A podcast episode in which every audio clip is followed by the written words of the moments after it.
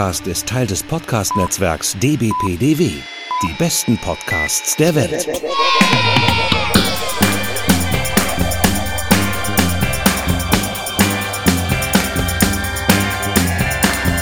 viele Folge haben wir denn? Die 80. Ernsthaft? Ja. Herzlich willkommen zur 80. Folge vom E&U-Gespräch.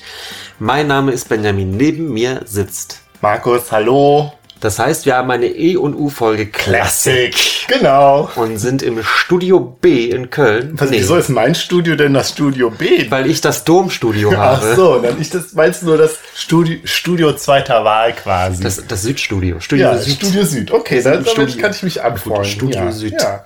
ja, Benjamin. Willst du denn eigentlich jetzt anfangen und erstmal ein bisschen was Privates erzählen? Oh ja, ich habe ja was, ich hatte ja angeteasert, dass äh, großes Privates anliegt und das große Private war dann meine Hochzeit Oh. vor ziemlich genau vier Wochen, glaube ich. Ja. Genau. Du warst ja auch Die war Gast. sehr schön. Ja. Ja, erzähl doch mal, was? Wie schön war's denn? Sehr schön, Benjamin. Auf einer Skala von 1 bis 10 war es eine 11. Oh. Ja, wir haben eine, äh, eine Corona-Hochzeit so ein bisschen gemacht mit äh, relativ wenig Leuten. Und jetzt muss ich mich dran gewöhnen, ähm, Ich weiß, zu dich jetzt sagen, äh, musst. da, da hinten kommt mein Mann. Nein, du musst dich dran gewöhnen, wenn du gleich ein Glas in der Hand hältst, dass du mit deinem Ehering da nicht immer dran bingst. Das ist dir nämlich eben schon passiert. Ja, das stimmt. Der ist jetzt auf der anderen Hand. Den Ja. Verlobungsring hatte ich links und den Ehering rechts. Der und ist jetzt rechts. Der rechts ist deine Trinkhand, Benjamin. die Glashand. Ja.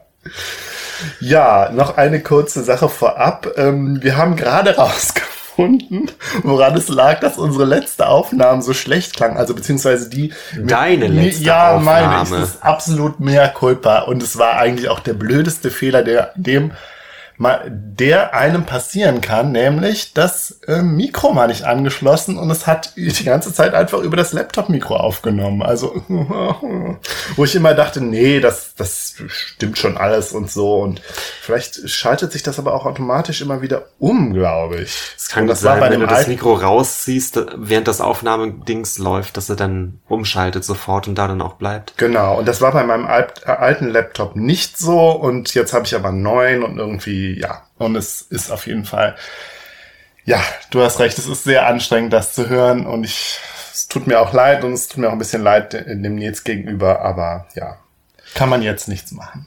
Ja, aber ähm, ich muss noch mal sagen, ich, ich glaube, in 80 Folgen hatten wir noch nie eine große Panne. Heute Nee. immer noch nicht. Nee. Ich, hab, ich warte ja auf, auf die, aufgenommene Folge, die dann plötzlich nicht abgespeichert wird und Ja, komplett Benjamin, äh, das Gute ist, jetzt gerade läuft hier ähm, meine Handy, äh, mein Handy noch mit und äh, also falls ihr das dieser Folge jetzt auch in ganz schlechter Qualität hört, äh, dann wisst ihr, was passiert ist. so, ja. Markus, ja, du hast mich darum gebeten, eine, eine, eine äh, äh, Halloween-Anekdote zu erzählen. Oder Ja. sollen, wir, sollen wir die irgendwann... Die, nee, die erzählen wir, erzählen wir ähm, äh, äh, ähm, im Nachklapp. Ah, sehr gut, Weil du hast ja nicht nur Cliffhanger. geheiratet, sondern du hattest ja auch Geburtstag. Ja, das stimmt. Ja. Das stimmt. 53, Benjamin. Oder sind es schon 63?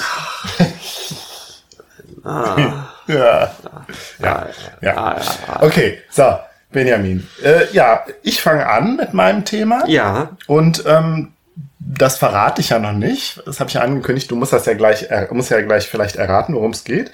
Und ähm, im zweiten Teil, worüber sprichst du denn? Verrätst du das schon? ja, ich ähm, spreche über äh, äh, das äh, aktuelle Buch von Christoph Magnusson Ja. namens ähm, ja. Ein Mann der Kunst heißt Ja, das. So, ich habe der mitgebracht. Kunst, ja. Meine Güte. Du guckst gerade in deine Christoph Tasche. Magnusson, ein Mann der Kunst, erschienen im Kunstmann Verlag. Das finde ich eigentlich am besten. Ja. Äh, genau. Äh, Sehr schön. Das ist ein gutes E&U-Thema, weil es natürlich um viele Klischees des Kunstbetriebs geht. Christoph Magnusson ist auch ein Homosexuell, habe ich gehört. Ja. Ein früherer bekannter, Schrägstrich, Ex-Freund von mir hat den mal kennengelernt, Schrägstrich gedatet. Ich weiß es nicht so genau. Mhm. Ist der Kölner? Nee. der Nee, wohnt- ich, ist der nicht eigentlich sogar Isländer? Nee, Däne? Ja, der hat da irgendwie äh, Familien. Ich glaub, der äh, kennt Familie Björk da oder. In Island kennen alle Björk persönlich. Ja, da wohnen ja auch nur 300.000 Aus, Leute. aus ihrer Zeit, wo sie noch in der Apotheke gejobbt hat. Ich in der einen ja- Apotheke in ich Reykjavik. sag ja immer, Island, da wohnen genauso viele Leute wie in Wuppertal. Das ist möglich. Ja, es ist in etwa so. So, Markus, ja, aber du wo- Ja. wolltest mir ja noch gar nicht erzählen, worum es nee, bei dir geht. genau. Ja, Benjamin, also eine Frage. Benjamin, weibliche Drummer, Schlagzeugerinnen, wer fällt dir da ein? Äh, Sh- Sheila E. Nee, heißt die so? Prince hatte mal so eine Percussionistin. Okay, So, und die, wer noch? Die ist es nicht. Dann ist natürlich noch die Schlagzeugerin von, ähm, von, ähm, wie heißt die Band? Das Duo, äh, Hm, Seven Nation, gut. Seven Ach Nation so, Army? nee. Nein. Okay, Duo, ja. Äh, Du meinst die White Stripes? Die White Stripes, genau. Ja, und Ja. Äh, was, wie verhalten die beiden sich denn zueinander? Die White Stripes, Ja. das habe ich nie, nie verstanden. War nicht, war das ein Ehepaar? Oder zumindest ein Paar? Oder waren das Geschwister? Jetzt bin ich mir nämlich auch gerade nicht mehr, nicht mehr so sicher, aber bei Geschwistern sind wir schon, bist du schon Nein, gar ich nicht glaube, die, war ein, die waren ein amoröses Paar, oder? Okay, die, White, kann die beiden sein, White kann sein. Ja, Benjamin, auf jeden Fall bei. Duo und Geschwister sind wir schon richtig und jetzt gehst du noch mal so ein bisschen zurück in die 70er. Fällt dir da noch eine Drummerin ein? Und du gehst jetzt mal weg vom Rock'n'Roll. Wo geht's denn hin? Zum Jazz. Nee. ähm, Da, da, da, da, da, da, da. Ach, übrigens, aber da sind wir wieder bei Alternative Musik, fällt mir Ja. auch die Schlagzeugerin von Low ein. Ah ja. Von äh, der, der. Slowcore-Band. Low, die ich sehr verehre. Nee, ich weiß es nicht. Ich glaube, ich komme auch nicht. Karen Carpenter. Ach, die war schon, ja, die Karten, das kenne ich so als Band, aber mir war nie die, wer da an welchem Instrument sitzt, hätte ich jetzt gar nicht sagen können. Ja, sie saß am Schlagzeug und hat gesungen. Mhm. Und wir reden jetzt gleich über Karen Carpenter als Figur, als äh, ähm, Figur der Popkultur und vor allen Dingen als Protagonistin eines sehr seltsamen Kult Camping-Kultfilms namens Superstar, The Karen Carpenter Story von Todd Haynes aus dem Jahr 1985. Und ich werde jetzt, wir drücken jetzt mal ganz kurz auf Aufnahmestopp und dann zeige ich dir nämlich mal ein paar Ausschnitte aus diesem Film. Sehr gut, aber Moment, ich habe noch eine, Ja. ich habe hab nämlich eine einzige Ja. Carpenter-Anekdote. Soll Okay. ich die jetzt schon raushauen? Ja, mach das mal. Dann wir da- Superstar, ja. was ja anscheinend auch im Titel kommt, ist Das ja einer ein der Lied, großen, genau, einer der großen Hits der Carpenters. Baby, baby, baby, baby, baby. Genau. Und ich habe als Jugendlicher im Fernsehen, bei Viva, als noch Wawa Mhm. oder eine dieser Alternative-Sendungen lief, lief mal eine Coverversion dieses Liedes von Sonic Youth. Ja. Mhm. Die äh, sehr cool ist. Und die hatte ich ewig als Ohrwurm, aber ich wusste nie weder von wem die Coverversion ist, noch dass es überhaupt eine Coverversion war.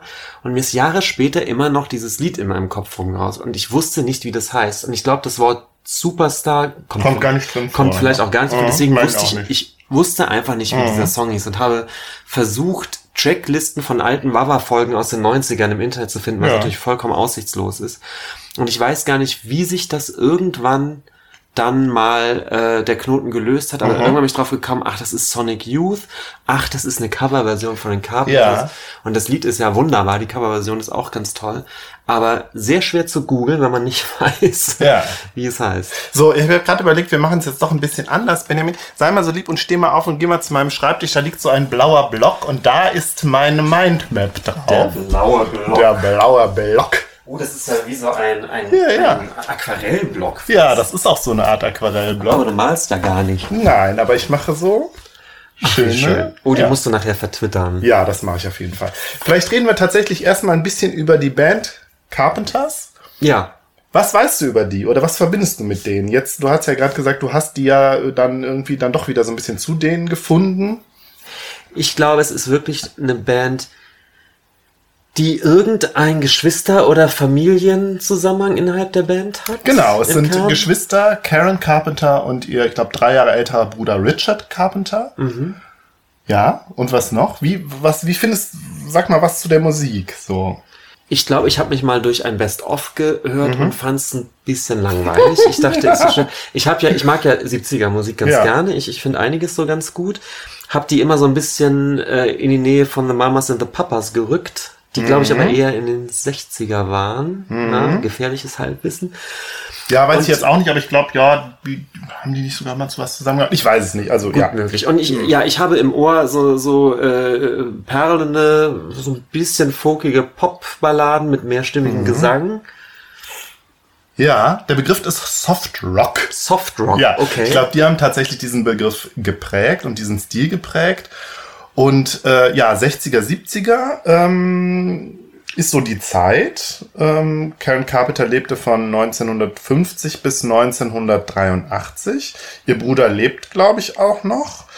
Und ähm, genau, wenn wir jetzt direkt mal über Karen Carpenter reden, weil es soll ja speziell um sie gehen, weil sie ist so ein bisschen die, ja, so die popkulturell tragische Figur, weil sie ist äh, letztlich an Folgen einer Anorexie gestorben. Mhm. Und ähm, ja, das, das, darum kreist sich auch, kreist auch so ein bisschen, glaube ich, die, wie sie so, wie sie so wahrgenommen wurde und wird, auch noch im Nachhinein. Und ähm, wie soll ich sagen, so der Mythos, der sich vielleicht um sie rankt. Und da dreht sich dann auch der Film drum, den ich dir mhm. dann gleich in Ausschnitten zeige. Der verwurstet das quasi so. Du möchtest was sagen? Ich finde das schön, dass als Atmo jetzt gerade das, das Regengeräusch von draußen ja. reinplätschert. Genau, wir haben natürlich wieder hier die Fenster auf, wegen der äh, äh, Aerosole. Ich weiß, aber wahrscheinlich hört man den Regen gar nicht auf der Aufnahme, aber jetzt gerade fing es gerade an, von dieser tragischen Geschichte zu erzählen und ja. in dem Moment äh, fing der Regen draußen an. Wunderbar. Ja, ich sag noch ein bisschen was zu den Carpenters. Also Soft Rock, Easy Listening, da sind wir auch wieder bei unserem Music-Thema. Und ähm, ich kannte den Namen von den Carpenters so ein bisschen, aber ich kannte überhaupt keine Lieder. Mir war überhaupt nichts im Ohr. Und als ich das zum ersten Mal jetzt gehört habe zu der Vorbereitung, dachte ich ja, oh, ist das langweilig. Das plätschert so vor sich hin und es ist halt super gefällig, super harmonisch, ja. ohne Ecken und Kanten. Das sind halt so Dudelballaden irgendwie. Ich hatte auch eben den Eindruck, es ist so ein bisschen, also ich, ich hatte, bevor ich eben mal mich durchs Best, Best of geklickt habe mhm. vor Jahren, dachte ich, es wäre so ein bisschen äh, vielleicht etwas poppigere Version von Simon und Garfunkel oder so, aber es hat hat noch viel es weniger. Ist noch softer und noch genau, glatter. Es ist noch softer, ja. es ist noch glatter und damit auch auch belangloser und im ja. Prinzip die Richtung der Musik finde ich ganz schön. Dieses, dieses, diese, diese mehrstimmigen Sachen, wie, wie gesagt, mhm. dieses angefogte, aber das hat bei mir jetzt gar nicht verfangen. Also ich kann, Carpenters bin ich auch überhaupt nicht drin. Nee.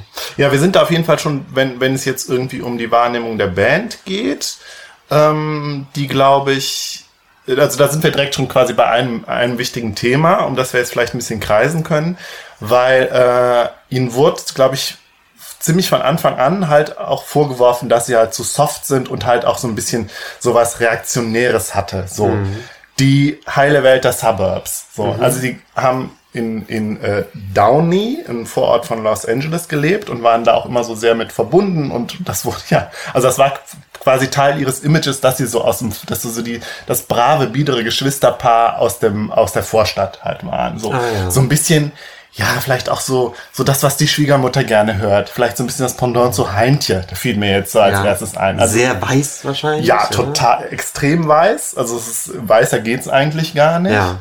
Ähm, und ähm, ja, so dieses Reaktionäre, dieses Nostalgische, also wir sind irgendwie in den 70ern, mitten in irgendwie in der Zeit der Gegenkultur, irgendwie der äh, äh, von Vietnam und Nixon mit seinen Skandalen und so. Und in dieser Zeit kommt dann halt dieses Duo und macht halt auch musikalisch was völlig anderes was ähm, von vielen, also die hatten natürlich dann riesigen Erfolg, aber so der, ich sag mal so, der Rock'n'Roll hat so ein bisschen verächtlich auf sie geblickt, eben mhm. als die, die Reaktionären, die jetzt hier irgendwie die heile Welt uns wieder vorsingen. Mhm.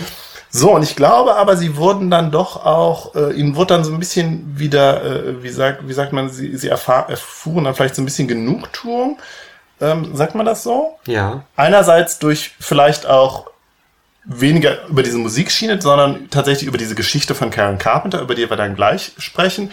Aber auch, glaube ich, weil einfach dann doch wie, äh, erkannt wurde, wie gut sie musikalisch waren. Also der Richard Carpenter, der war halt auch so ein Äh, der war halt äh, Pianist und war so ein bisschen so ein Wunderkind sehr früh und war halt auch später so ein absoluter Musiknerd und hat da sehr vieles halt auch so gedreht und keine Ahnung mit den, mit den Stimmen, also da kenne ich mich auch zu wenig aus, aber dass er irgendwie die Stimmen von seiner Schwester so übereinander gelegt hat und so, das war dann doch, war was Besonderes, war was Gutes. Und Karen Carpenter halt als eine Sängerin mit einem hohen, mit einem hohen, großen, großen Baldbrante. Oh Gott, ich kann nicht Range, über, Range. Ich kann nicht, mit dem, ich kann nicht über Musik reden. Ich, ich weiß nicht, welche Begriffe. Drei Oktaven oder so. Also sie hat, sehr, kann sehr tief singen und ich muss, ich fühle mich echt total nicht in der Lage, über sowas zu sprechen. Du Das guckst zu wenig Castingshows, dass ich das mal zu dir sagen will. Ja, ich, ich werf das ja immer alles noch meinem ähm, Musiklehrer vor, der uns das damals nicht beigebracht hat. Dass ich so, so mich so äh, äh, unfähig fühle, Musik zu reden. Egal. Ja, und sie wurde aber, so, die kamen, das wurden, glaube ich, musikalisch ein bisschen wieder äh, entdeckt. Unter anderem auch deswegen, dass viele ähm, Bands, wie zum Beispiel Sonic Youth, die eben aus so einer Alternative-Ecke kamen, äh, sich als Fans geoutet haben und dann auf so einer, ähm, so einer Coverplatte Lieder gecovert haben. Also es gab da irgendwie so einen Sampler, wo die so. Stimmt, genau. Da Ja. kommt auch die Sonic Youth Version. Genau, her. also und ich glaube, äh, die kamen, das haben so eine kleine Reunion erfahren, also nee, wie sagt man, eine Renaissance erfahren. Ja. Ich glaube, das ist der richtige Begriff. Eine späte Rehabilitation. Genau, Rehabilitation. Das fand ich schon mal so ganz interessant. Ich glaube, man kann ihnen so dieses politische, äh, diese politische Reaktionärhaftigkeit nicht ganz absprechen, wo, wobei dann natürlich die Frage ist, was können die dafür? Und was kann vor allen Dingen Karen Carpenter dafür? Ne, wenn es jetzt irgendwie darum geht, und da, darum wird es gleich gehen, inwieweit sie äh, ähm, eben immer beschränkt wurde in ihrer kreativen Ausdrucksfähigkeit und vielleicht auch in so eine Richtung gedrängt wurde. So, das ist dann vielleicht so der Mythos, der sie umgibt. Von, von ihrem Bruder oder von, von der Industrie? Von allen, von allen Instanzen. So. Ne? Aber ich sage jetzt ganz bewusst der Mythos, weil wir reden, gleich- wir reden gleich über den Mythos. Sie wollte ja Free Jazz machen, aber leider haben sich die Popplatten Nein, aber sie wollte Schlagzeug spielen. Das war so ihr Ding. Und Hm.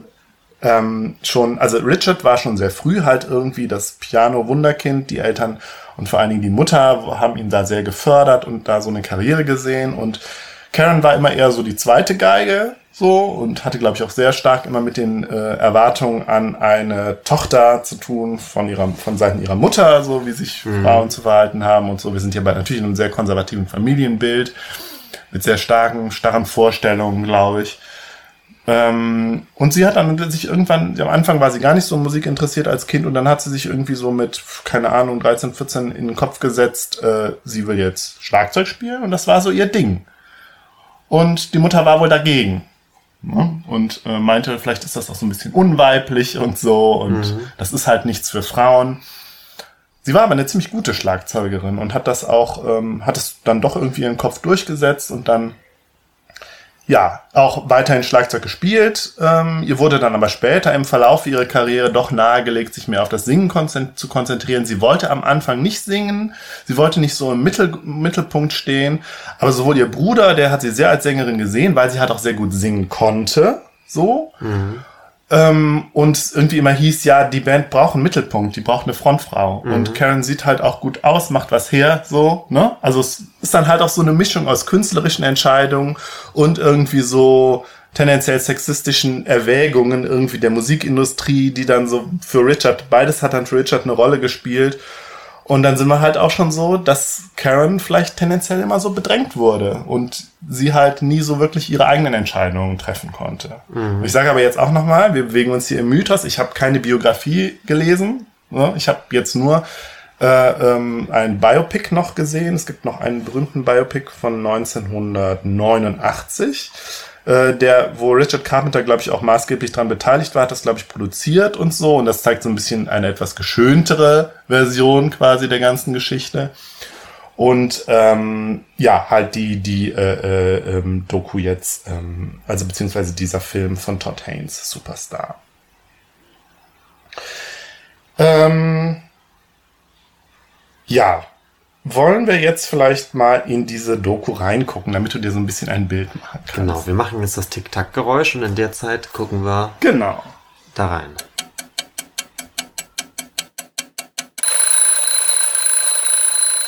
So, Benjamin, jetzt haben wir da mal reingeschaut. Was sagst du denn dazu? Ja, ich Was hab haben wir denn da zwei Ohrwürmer. Ja, genau. They Long to Be Close to You von Burt Bacharach geschrieben. Ah. So eines ihrer ersten großen Hits. Und dann, was hast du noch gehört? War das das zweite, was wir gehört haben? Das war, glaube ich, das erste. Top of the World war das Achso, das war das ne? dritte. Ja, Aber das dazwischen war nur noch eins. Oder war das das? Das weiß ich gar nicht. Ich glaube, das war das They Long to Be Close to You war das zweite, glaube ich. Ah ja, das ist ja so ein super, super Hit. Ja. Ähm, war mir dann doch gar nicht klar, dass das von denen ist. Ich war ja am Anfang auch so negativ eingestellt der Musik gegenüber und jetzt habe ich natürlich auch die ganzen Ohrwürmer, wo ich nicht mit gerechnet Ja. habe, weil am Anfang klingt das alles so pff, so langweilig und dann hat man doch irgendwann einen Ohrwurm. Ja, ja. Ja, ja, ganz schön gefährlich. Also ja, wir haben gesehen, ja, äh, es, es gab äh, Spielszenen, wo äh, Karen Carpenter und äh, der Richard und ich glaube die Mutter taucht auch noch auf von den beiden als Puppen, als so eine Art Barbie Barbie-Puppen, ja, tatsächlich Barbie-Puppen, genau. äh, irgendwelche Szenen gespielt haben. Äh, einmal im Aufnahmestudio, Ja. äh, wo, wo sie einen Song gespielt haben, wo äh, Karen mit irgendwie so Issues hat, dass sie nicht gut genug singt oder so und äh, da äh, Wie sie vor allen Dingen immer ständig gegängelt wird von ihrem Bruder. Genau. Ja. Und dann gibt's, äh, gab es eine Szene, wo die, äh, die Mutter ihr ein, ein Kleid anzieht, ein Bühnenoutfit Ja. wahrscheinlich. Und dann geht's eben darum, dass sie sich, dass die Karen sich zu dick fühlt, weil irgendjemand sie Chubby genannt hat. Genau, nämlich in, der, in irgendeinem Mus Artikel von, von irgendeiner Musikzeitung wurde sie Chubby genannt und das hat ihr wohl zugesetzt. Ich habe in einem anderen Podcast gehört, dass ein etwas ähnliches John Lennon passiert sogar sein soll, dass er auch irgendwann mal dick genannt wurde in, in, irgendeinem, in irgendeiner Musikzeitschrift und dann auch so ein bisschen anorektisch geworden ist. Weiß ich nicht, ob das stimmt, aber fand ich interessant. Ja, nicht eine, eine. Szene, die, glaube ich, die auch in diesem anderen Biopic, was ich gesehen habe, auch ganz zentral war und so anscheinend von, vielleicht jetzt nicht der Auslöser, aber mit eines der so von so Kristallisationspunkten war, die sie vielleicht so ein bisschen in diese Richtung gebracht hat, jetzt weniger zu essen und so. Ja, pf, ja. Ähm, ansonsten haben wir natürlich äh, diese wunderbare Montage gesehen von, von eben diesen einen großen, wunderbaren Liebeslied, was glaube ich jeder kennt, wenn das, wenn das, äh, wenn das hört. Sagst du noch einmal den Titel? They long to be close to you oder meinst du We've only just begun? We've only just begun. Nee, nee, ich meinte Nee, das ja. erste, genau. Ähm, was sie dann gerade im, im, im Studio einsingt äh, und das Ganze ist dann aber montiert mit, äh, mit Footage aus dem Vietnamkrieg. Genau. Äh, ja, natürlich mit dem Holzhammer schon auch nochmal darauf hingewiesen wird, dass das natürlich eine, eine super unpolitische äh, Band Ja. ist. Das ist halt, ist halt äh, Doodle-Pop. Genau. Äh, die natürlich äh, die, die Misere der, der, der Zeit, der, der Zeit, der, der Politik Ja. gerade komplett ausblendet oder, oder sogar überblendend. Genau, Nixon war, glaube ich, auch Fan. Es gibt eine Szene, wo sie äh, ähm, vor dem Weißen Haus singt, also die Barbie-Puppe. Karen Carpenter singt vor dem Weißen Haus. Ich glaube, das hat tatsächlich auch stattgefunden. Und dann sehen wir Richard Nixon am Klavier. Und das habe ich jetzt nicht nachgegoogelt, aber es suggeriert natürlich ein bisschen, dass Richard Nixon zu ihrem Gesang Musik äh, Klavier spielt. Ah, okay. Habe ich jetzt nicht nachgeguckt. Wobei ich sagen muss, das ist natürlich, ein, äh, da können wir natürlich drüber sprechen, äh, ob, ob Kunst, ob Musik partout immer politisch sein muss. Ja, ich meine, zeitgleich, zeitgleich in Europa äh, poppen ABBA auf. Ähm, Waterloo hin oder her. Naja. Also natürlich gibt's, gibt es immer Kunstwerke, die sich, ähm, die sich ganz stark mit der, mit der Zeitgeschichte auseinandersetzen und politische Themen aufgreifen und kritische Themen aufgreifen. Und es gibt immer Kunstwerke, die ähm, ja, letztendlich genau das Gegenteil tun und, und versuchen auch bewussten Gegenpart zu schaffen, ja. Ähm, zu sagen, warum, warum denn nicht der Kinofilm, wo man sich dann zwei Stunden lang äh, eskapadisch, Eskapistisch. eskapistisch ähm, Ja, ich denke, heute ist da vielleicht auch der Diskurs ein bisschen weiter, als er damals vielleicht war. Das weiß ich nicht, keine Ahnung. Ähm, aber das ist, es geht ja auch schon in die Richtung, was wir da eben gesagt haben, dass sie ja jetzt eine Renaissance quasi erfahren oder in den letzten Jahren irgendwie eine Rehabilitation erfahren haben. Ähm, reden wir mal ein bisschen allgemein über diesen Film. Äh, äh, Regie Todd Haynes, der, beziehungsweise der hat das zusammen mit Cynthia Schneider hat er diesen Film gedreht. Es war einer so seiner ersten Filme. Ähm, wie gesagt, 1985 ist innerhalb von zehn Tagen entstanden. Todd Haynes kennt man vielleicht durch die Filme ähm, Velvet Goldmine von 1998, mhm. I'm Not There von 2007, diese ähm, Bob Dylan, äh, dieses Bob Dylan Biopic. Mhm. Und jetzt vielleicht noch ein bisschen bekannter von 2015 Carol gibt's glaube ich auch Ach, beim Streamingdiensten. Weiß ich, oder ich, ich weiß nicht, ich kenne diesen Film leider okay. nicht, aber der nicht Name war mir kam mir irgendwie bekannt vor. Ja, auch sonst habe ich von bis auf Velvet Goldmine von Todd Haynes nichts gesehen. Ähm, und was was macht er hier? Also er da hat's ja schon gesagt Barbie Puppen. Ja, also er zeigt die letzten 17 Jahre von äh, Karen Carpenter ähm, spielt er nach, also verschiedene Szenen aus dem, ihrem Leben mit, stellt er mit Barbie-Puppen nach. Mhm. Und zwar tatsächlich ähm, in so einem, in so einem, in so einer Miniaturkulisse, mhm. so einem Puppenhaus. Und ähm, es jetzt, ist jetzt auch kein Stop-Motion, sondern die werden irgendwie bewegt und man sieht halt nicht die Hände, die sie so bewegen. Mhm. Und ähm, genau, sie verschiedenen Szenen quasi des des Lebens von Karen Carpenter, wie es halt äh, geprägt wird zwischen den, zwischen ihrer dominanten Mutter und ihrem dominanten Bruder, die sehr übertrieben tyrannisch auftreten quasi. Mhm. Und äh, äh, dann gibt's halt so Konzertszenen, halt auch wieder Barbie-Puppen und es kommt halt die Originalmusik drin vor, die, mhm. so. Und das war auch so das Problem, weil äh, das alles nicht lizenziert war und Richard Carpenter hat sich da ziemlich drüber aufgeregt und Todd Haynes verklagt. Und der Film wurde dann 1990 verboten, durfte nicht mehr äh, äh, veröffentlicht werden und alle Kopien mussten irgendwie zerstört werden. Wonach es dann aber wohl eine, eine äh, äh, ähm, Bootleg-Kultur quasi gab. Und jetzt ist er zum Beispiel ja auch, äh, ich glaube bei Vimeo oder so haben wir ihn geguckt. Also, und das hat so ein bisschen auch zu seinem Kultstatus beigetragen. So dieses, mhm. dass er so eigentlich verboten ist sozusagen, aber trotzdem dann noch äh, äh, unter der Ladentheke quasi geguckt werden konnte und jetzt halt auch so im Streaming immer noch verfügbar ist und so ein bisschen so dieser ganz lange also dieser Geheimtipp galt, dass so dieses diese also Geschichte ich finde, sieht auch äh, auch leicht amateurhaft aus. Ja. Ich finde, er ist nicht gut beleuchtet, ne? Der ist relativ dunkel. Das mag natürlich jetzt vielleicht auch wirklich durch dieses Bootleg-Dasein äh, so entstanden Na sein, klar. dass er so schlecht Und der, der so Ton eben auch, ja. also diese Voice-Overs sind so ein bisschen Billow, habe ich das mhm. Gefühl. Und das wirkt so ein bisschen wie so eine, ja, wie so eine, wie so eine Underground-Studentenarbeit irgendwie. Ja, und es ist halt auch ja nicht, sind halt nicht nur diese Barbie-Szenen, sondern sind halt ähm, äh, da immer dazwischen geschnitten, so, so Footage irgendwie, ja, wie du schon sagtest, von Nixon und Vietnam, immer mit so einem Kommentar und manchmal mit so Texttafeln. Mhm. Und dann hat man, dann sind da, ist dann so in der Mitte so eins, wo, wo dann so ein bisschen tatsächlich in Form von so, sie wirkt wie so ein Aufklärungsfilm über Anorexie. Mhm. Und ähm, ja, es ist halt einfach ein Phänomen, so, ne? dieser Film. Und ähm, 43 Minuten geht er, glaube ich, ist also jetzt auch nicht lang. Ähm, und man denkt irgendwie, man hat mit verschiedenen, einen Mix von verschiedenen Genres zu tun. Manchmal hat das auch so leichte Horrorelemente. So, der, der Film beginnt damit, dass man irgendwie nur aus dem POV quasi der Mutter, wie sie durchs Haus geht und Karen Karen ruft und sie dann halt tot irgendwie auf dem Bett entdeckt am Ende und so. Und dann mm. beginnt der Film und dann sagt so ein Sprecher, ja, wie konnte es nur dazu kommen? Und dann erzählt er halt die Geschichte des Schicksals der Karen Carpenter, wie sie gedrangsaliert wurde infolge der Anorexie ist sie dann ja an einem, ähm, an einem, äh, hat sie, glaube ich, einen Herzstillstand gehabt. Mhm. Sie war auch in Therapie bei einem äh, Spezialisten, Dr. Steven Lever Levenkron. Und es ging ihr wohl eine Zeit lang dann auch besser. Sie hat wieder angefangen, Musik zu machen, aber ich glaube, ihr Herz war dann so geschädigt, dass sie dann, dann trotz, dann irgendwann gestorben ist. So. Ihr Bruder äh, war übrigens abhängig von Quaaludes. Das ist so, sind so Schlaftabletten, die wohl aber auch irgendwie ziemlich high machen.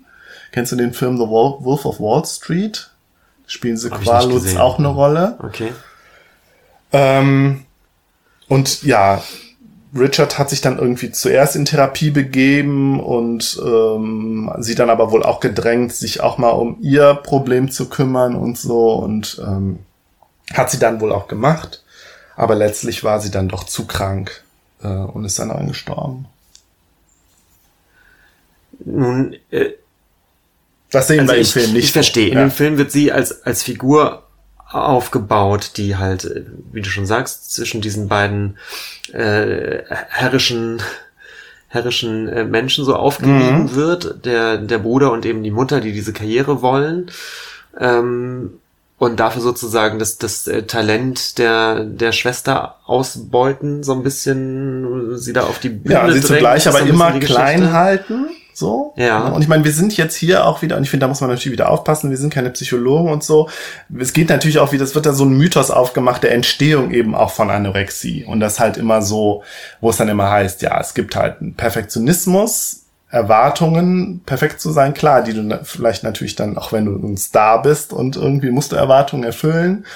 Ähm, und dann aber halt äh, sowas, so eine dominante Mutter hat, die irgendwie nie Anerkennung geschenkt hat und so und immer Kontrolle über ihr Leben hatte und wo dann Anorexie so, was ja immer so gilt, als so eine Möglichkeit, Kontrolle über den eigenen Körper zu haben und zugleich irgendwie eine Art ist, mit Erwartungen doch irgendwie klarzukommen, dünn zu sein, dass das irgendwie so ein Weg dann ist, der natürlich irgendwie krankhaft ist, wenn man so will, aber da irgendwie so einen Ausweg vielleicht schafft.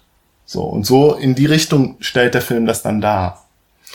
Es wirkt natürlich, ähm, äh, erstmal ist es natürlich wirklich arg, arg zugespitzt auf diese Szenen, mhm. die äh, vom Subtext so klar klar sind. Also der so. Film, du sagtest ja eben, glaube ich, Holzhammer, das ist absoluter Holzhammer. Ja, das genau. Ist, äh, absolut unsubtil. Und da macht's natürlich, da macht's natürlich, machen es diese Puppen auch nicht besser, weil, nee. weil dadurch kriegt es dann sogar noch so eine Art ironische Brechung, ne? Die, glaube ich, ich weiß gar nicht, ob die so eingeplant das ist. Das weiß ich nämlich auch gar nicht. Wir sind natürlich jetzt hier wieder beim, beim Camp-Begriff.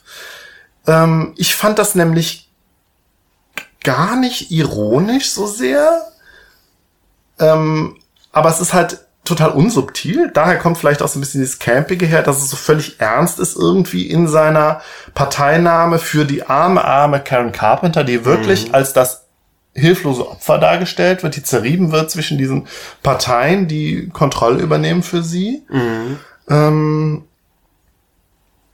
aber weißt du, durch diese, durch diese Puppen habe ich mich total mhm. erinnert gefühlt eben an so, an so pädagogische Lehrfilme.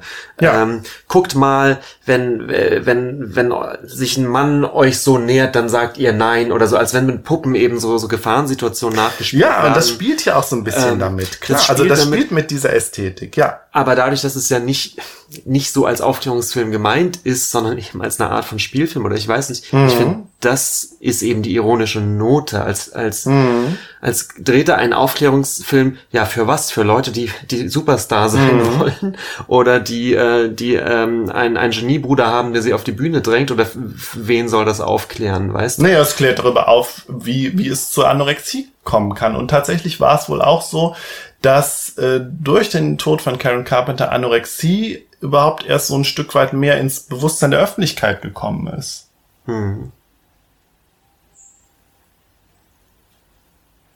Das ist natürlich gut möglich. Mhm. Ich glaube, da haben wir schon mal drüber gesprochen, dass es ja häufig so mm, Person oder so braucht, um bestimmte Krankheitsbilder überhaupt in die mhm. Öffentlichkeit mhm. zu rücken. Wir mhm. haben über, über den Autismus gesprochen, mhm. der sozusagen vor den 80er Jahren überhaupt ja. oder, oder früher 90er sogar in der Öffentlichkeit überhaupt kein Thema war. Wir, mhm.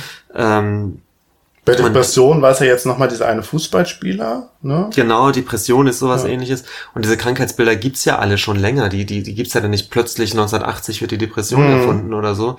Oder eben 1970 wird ja nie die Anorexie als Krankheitsbild mhm. nicht erfunden. Aber äh, das war mir auch nicht klar, dass vielleicht natürlich so ein Schicksal wie das von Karen Carpenter, mhm. was natürlich dann auch in den Medien bis hin zur Klatschpresse wahrscheinlich ausgeweitet wurde, mhm dass dadurch äh, so ein Thema ähm, eine Sichtbarkeit bekommt. Ne? Ja. Ähm, ich versuche nochmal diesen Camp-Begriff ein bisschen zu umkreisen. Äh, klar, ich glaube, auf der einen Seite ist diese Wahrnehmung von Karen Carpenters Geschichte, glaube ich, sehr campy oder das ist so eine campige Geschichte. Der Mythos, der um sie halt rankt, als eben die, die traurige Figur, diese die es irgendwie, die unterdrückt wird, irgendwie sich nicht ausleben kann, so ein Stück weit. Es hieß, ich habe in einem Podcast auch gehört, dass, dass ähm, das ist natürlich auch so eine schwule oder LGBT-Wahrnehmung quasi gibt auch oder so ein Raushören von so einer gewissen Traurigkeit und der unerfüllten Liebe in allen ihren Songs. Ich glaube, sie selber war ja durchaus heterosexuell, äh, hatte aber auch irgendwie nie Glück mit Beziehungen und so. Der einzige, sie war verheiratet auch äh, noch in ihren letzten Jahren quasi und hatte wohl auch so einen starken Kinderwunsch und dann hatte ihr Mann ihr aber verheimlicht, dass er äh, eine Vasektomie hat äh, machen lassen und also keine Kinder mehr zeugen konnte und so. Also auch nochmal so ein bisschen diese Tragik, die dann da irgendwie mit reinspielt. Das Ganze bietet sich ja für so was Campiges durchaus an. Wir, wir sind in diesem 70er-Setting. Sie hat so, so eine wunderbar tolle 70er-Frisur mit so mit seinem Haarband und trägt diese, diese tollen Vorstadtkleider. Ich, weiß- ich weiß es nicht. Ähm, dann haben wir die Musik, die natürlich mit, mit großem Ernst und einer großen äh, Schönheit vorgetragen wird. Also Und dann ist sie halt auch so soft und sie ist halt ist eben so nicht die soft. große mackerige Geste. Und wir haben diese Streicherteppiche Ja. und wir haben, wir haben alles, ja. Und es ist, ist eine zuckersüße äh, Musik. Ja. Und dahinter aber irgendwie Und dahinter das, Traurige. das Schicksal der, schick- traurige der Schicksal, Künstlerin, ja. Mhm. die sich, die sich eigentlich zu Tode hungert, weil, weil sie dieses Leben irgendwie nicht, nicht leben kann oder, Mhm. oder, oder weil da ein Druck hintersteht, den man aber auf der Bühne natürlich nicht sieht. Das ist natürlich, äh, aus so einem Stoff werden natürlich so Mythen. Ja. Und geboren, äh, Todd ne? Haynes bringt genau diesen Mythos ja mit seinem Film ja eins zu eins quasi auf die Leinwand. Aber es ist ja auch ein, äh, das Ganze ist ja, ist ja auch ein, ein wahnsinniges Klischee, ja, der, Total. der, der, un, der unglückliche äh, Superstar. Mhm. Ja. Und ich finde es interessant, einerseits, glaube ich, wurde, ähm, wie soll ich das sagen, hat dieser Film vielleicht auch und diese ähm, campige Aufwertung eben der Figur und der Musik, ja, glaube ich, war Teil dieser Rehabilitation von Karen Carpenter. Auf der anderen Seite, finde ich, wird sie ja wirklich rein als Opfer dargestellt. Und damit wird er ja auch nicht wirklich gerecht. Das finde ich übrigens interessant. Das ist ja ein, ähm, es gibt ja so eine Art Gegenmodell des äh, eben super coolen äh, Rockstars, ja, äh, Jimi Hendrix, äh, Jim Morrison von den Doors, die alle sehr früh gestorben sind, wo häufig Drogen und Alkohol im Spiel waren. Ähm, bei Jim Morrison war es vielleicht sogar ein Suizid, glaube ich. Ich glaube, bei Jimi Hendrix war es eher eine Art von nicht. Unfall im, im, im Sturz betrunken, sich, sich irgendwie äh, erstickt zu sein, wie auch immer. Aber wir kennen halt diese, diese, das ist, glaube ich, eher so ein Klischee, was noch weiter verbreitet ist, ja, der, der Rockstar, der sozusagen ans Limit geht und Mhm. ein ausschweifendes, krasses Rockstar-Leben führt und ein Berserker auf der Bühne ist und sich irgendwann dann äh, totsäuft, ja. Mhm. Ähm, und da hat sie natürlich irgendwie rein musikalisch kommt sie ja aus einem von völlig anderen Kontext, Mhm. ja. Und äh, ihre Leidensgeschichte ist dann eben auch nochmal eine ganz andere, die aber unterm Strich auch zu einem viel zu frühen Tod führt. Vielleicht ist Mhm. es ein, ein Gegenmodell, ein Gegenklischee Mhm. zu, zu dem Rockstar, der sich totsäuft. Ja, ja. Aber halt auch genau so ein Klischee, ne? Ja. Ja. Ich sage schon so dieses abschließende. Das ja, andere, das ja, Karen Carpenter. Ja, vielen Dank. Ich, mir wäre das alles überhaupt gar nicht klar. Ich bin äh, Ich äh, auf diesen. Film gestoßen. Es gab irgendwann mal eine Website, Mitternachtskino hieß die. Da waren, wurden so Kultfilme besprochen und empfohlen. So. Und da wurde dieser Film halt auch empfohlen. Mhm. Da bin ich drüber, drauf, überhaupt erst drauf gestoßen. Ja, So. ein schönes Thema. Ja, danke schön. Haben wir, wir haben auch schon wieder einen Film besprochen, Benjamin. Also wir werden echt zum Filmpodcast. Ja, aber wir haben ja auch die Person Karen Carpenter oder die, die Figur Karen Carpenter in der Popkultur besprochen. Das stimmt, genau, ja, genau, ja. So, äh, und äh, wir machen jetzt eine kleine Pause und dann äh, kommen wir zu deinem Thema, nicht wahr? so ist es.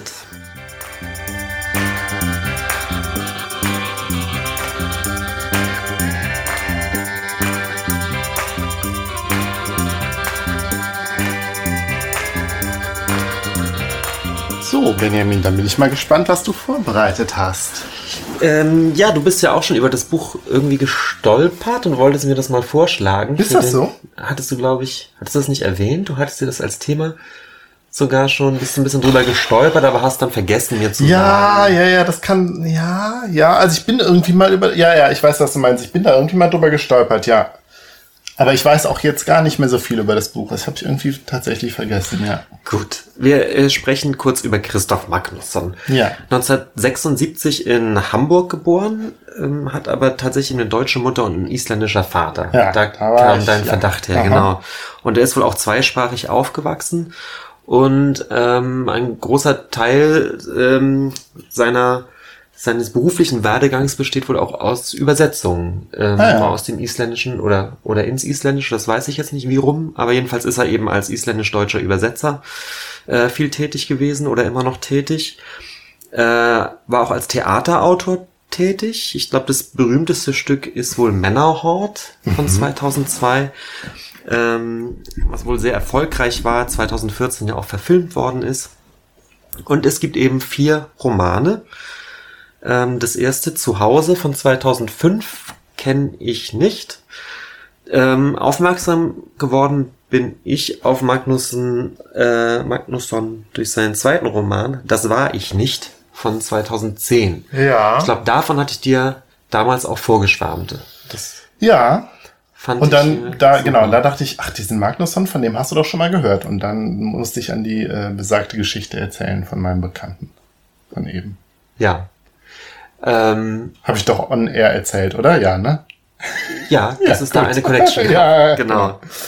Genau, und bei Das war ich nicht ging's ähm, eben, oder war der Background so ein bisschen die, die damalige Finanzkrise, die, die Immobilienblase in Mhm. den USA, äh, die geplatzt ist und eben dieses, dieses Bankensystem mit so, mit so High-Risk-Geschäften, die ja auch zum Platzen dieser Finanzbubble damals geführt hatte.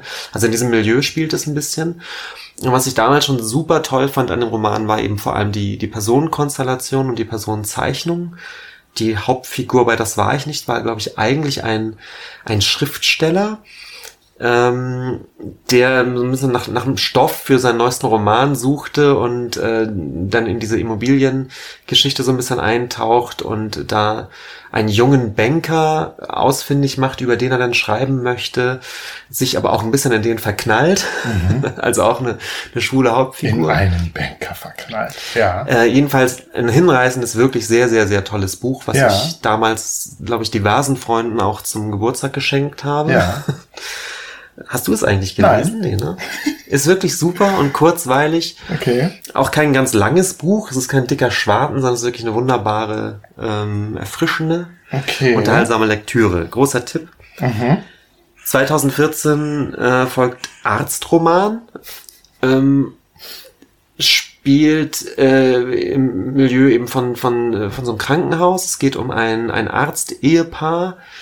Ähm, fand ich nicht ganz so gut. War von der Personenzeichnung und so auch ganz gut.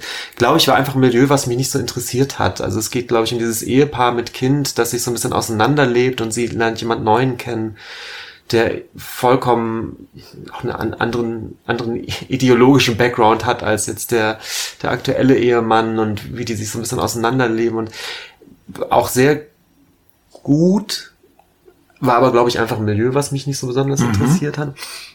Und jetzt eben ein Mann der Kunst von äh, 2020, also jetzt dieses Jahr erschienen, was mich total gefreut hat, weil ich dachte, ja super, äh, ich mag den Du Schriftsteller bist ja auch ein Mann der Kunst. sozusagen und es spielt eben in einem Milieu, in dem ich mich äh, tatsächlich auch sehr heimisch fühle.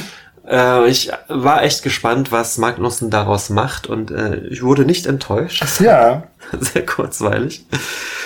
Wir, ähm, es gibt einen Ich-Erzähler. Ja. Konstantin- Also wirst du jetzt mal erstmal ein bisschen über die Handlung erzählen. Ich erzähle ja. erstmal über die Handlung. Ja. Genau. Äh, wir folgen dem Ich-Erzähler, Konstantin Marx und seiner Mutter Ingeborg. und Ingeborg ist äh, großer Kunstfan. Er hat auch den kleinen Konstantin schon immer äh, mit auf Kunstausstellung genommen. Und Das ist sowas, was die auch bis heute verbindet. Er ist inzwischen äh, Archi als Architekt tätig, also erwachsen schon. Und ähm, Ingeborg ist ähm, in einem Förderverein, und zwar in dem Förderverein des Kunstmuseums Wendevogel in Frankfurt. Äh, das Museum Wendevogel ist fiktiv. Ähm, Geiler Name auf jeden Fall. ja. Und ähm, dieser, dieses Museum äh, kriegt nun eine Stiftung, die für einen Neubau äh, verwendet werden soll. Und ähm, dieser Neubau soll einem einzelnen Künstler gewidmet werden, nämlich auch dem Lieblingskünstler von Ingeborg, die sich dafür stark macht, dass eben dieses Museum diesem Künstler gewidmet wird. Wir kommen gleich dazu, wer das ist, dieser Künstler. Und ähm, Wolfgang Beltracchi. und ähm, ich kann den Namen ja schon mal nennen. K.D. Pratz. Der Okay. fiktive Künstler K.D. H.A. Pratz. Schuld. A.R. Penck. Ja, Oh natürlich.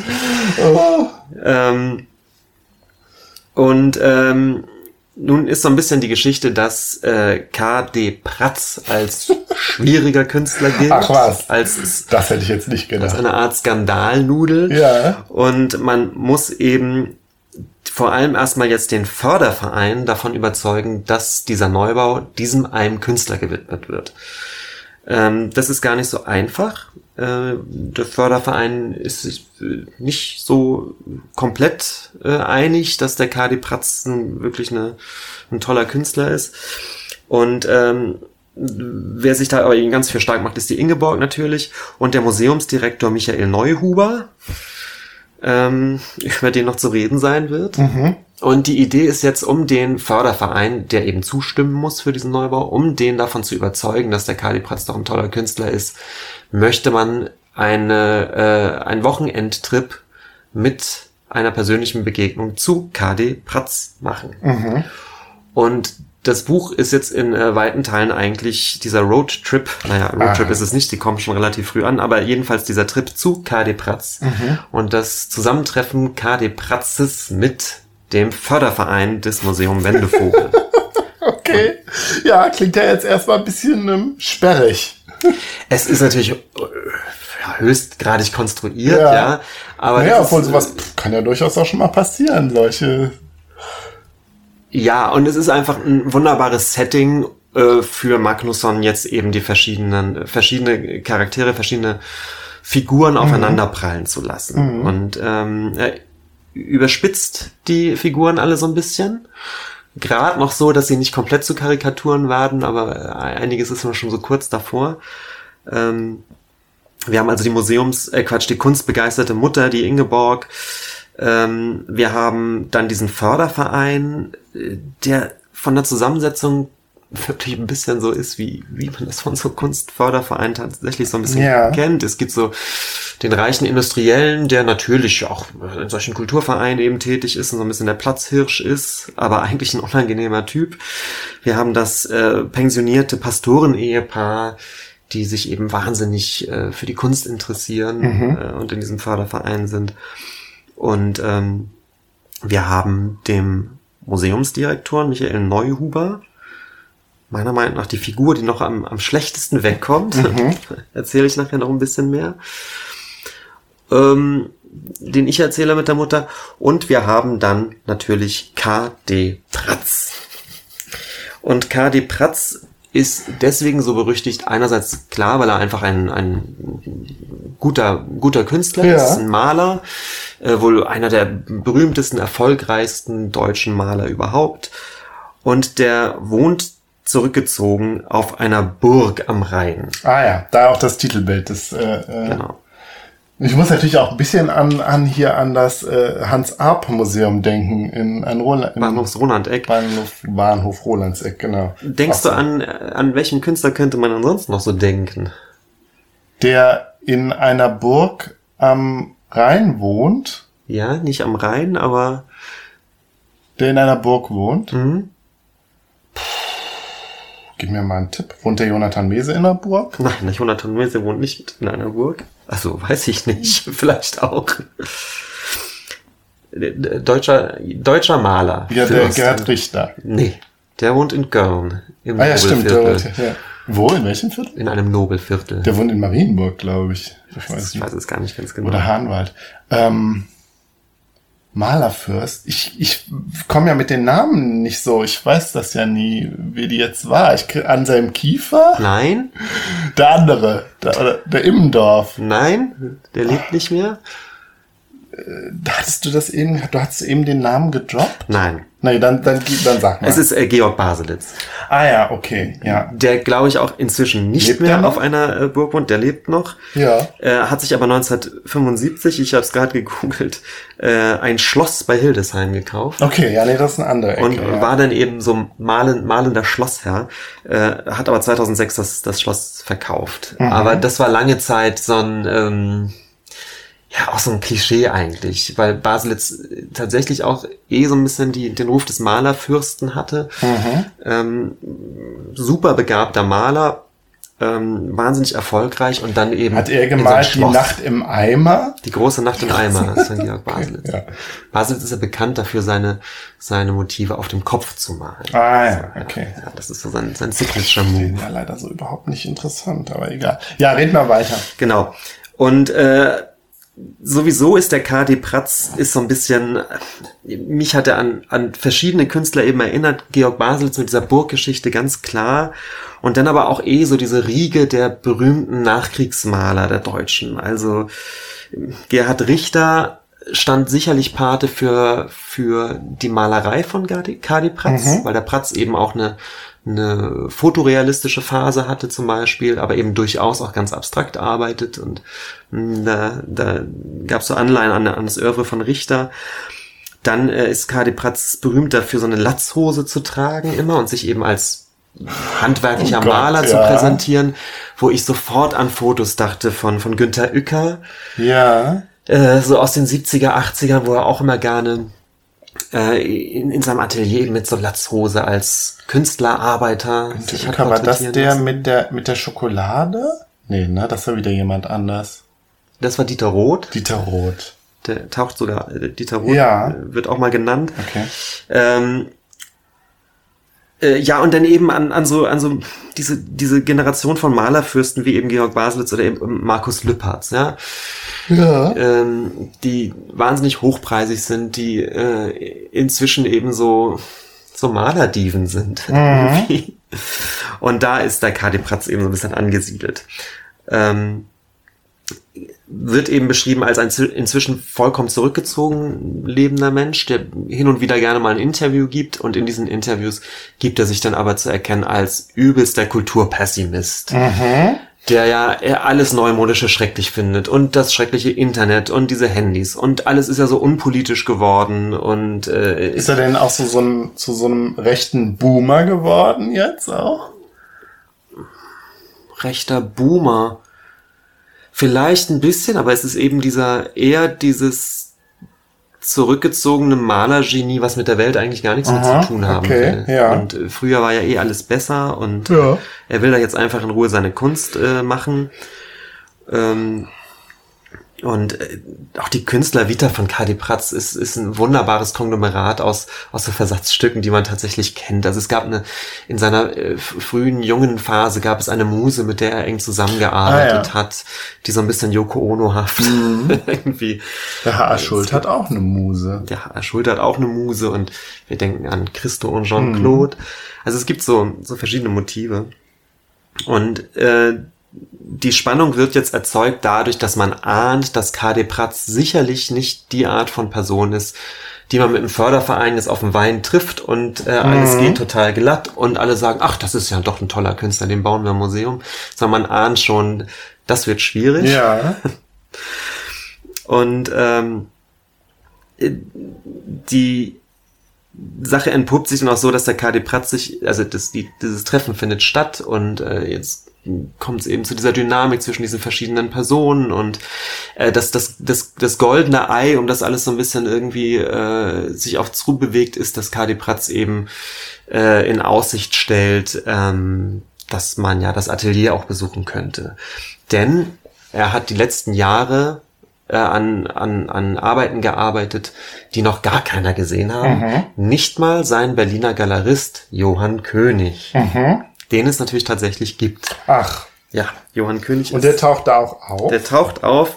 Kadi Pratz ist ein fiktiver Künstler, der bei dem nicht fiktiven Galeristen Johann König in Berlin äh, unter Vertrag ist. Aber hat der Johann König denn was mit dem, äh, äh, mit den beiden anderen Königs zu tun? Mit dem Ja, der Johann Kasper König und wie heißt der andere?